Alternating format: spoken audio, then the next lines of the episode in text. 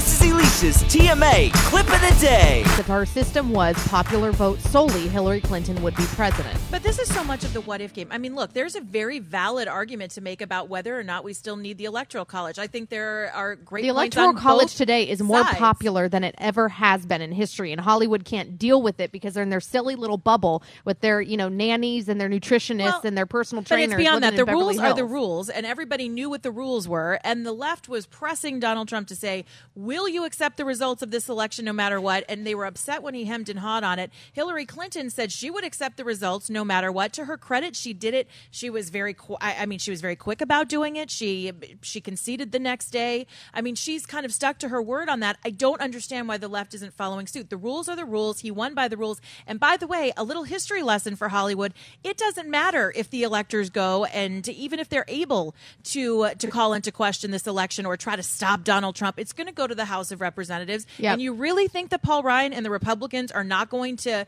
let the voice of the people be heard in the in their in, especially in Paul Ryan's home state? Hello. Well, and like Jen was saying, the House would determine the president, the Senate would determine the VP. It, it's and who's the you know going to be the new Speaker or leader of the Senate? It's going to be you know v- Vice President elect Mike Pence.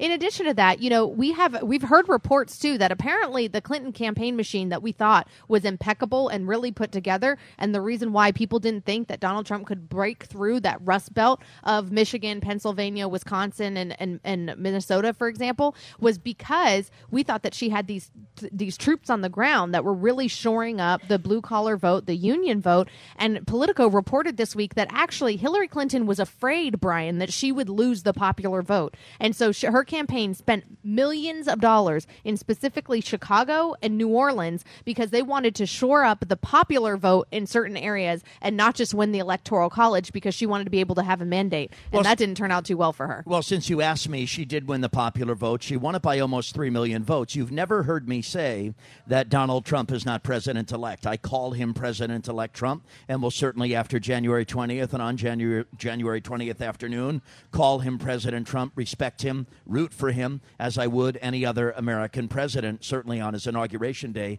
and in the early days of his administration. But the truth remains, and it's not a debate point, and it's not a back and forth, it's just a fact. If the individual votes cast by individual Americans registered to vote were counted and mattered equally, the winner of the popular vote would be president. No one's disputing that. I mean, look, there is an argument. We can talk about that, but but facts are facts here, and it doesn't matter what And what I Hollywood said, or anyone what I else. said, That's let's talk about Hollywood. You can talk about Hollywood all you want. What I said is a fact, and it stands That's, alone. that's fine. I just don't understand what the point is beyond that. Like Sore I, I agree. I agree with you, Sore obviously, losers. but but but the idea that they're going to No. continue complaining about the popular vote. First of all, this no, the this point isn't sore losers, and I wish you could grasp. Then how come that how come What I'm this saying- is only an issue when Al Gore loses or when Hillary Clinton loses and the other three examples are when Democrats lose. When Republicans lose, we say, "You know what? Turns out there's this beautiful thing called checks and balances and it's laid out in the Constitution of the United States that we have respect and try to adhere to. At least I hope some people in the Republican Party do, even under Trump administration, and that was put there for the purpose of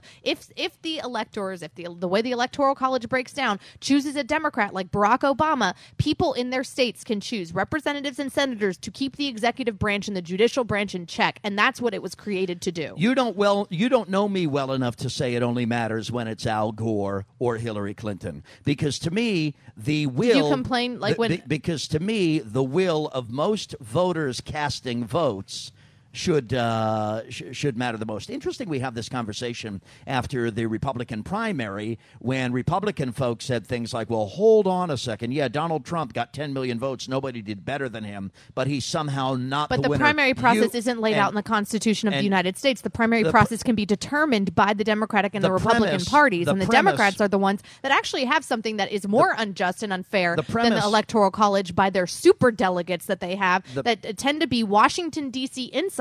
that went in knowing that they were supportive of Hillary Clinton before their states even voted.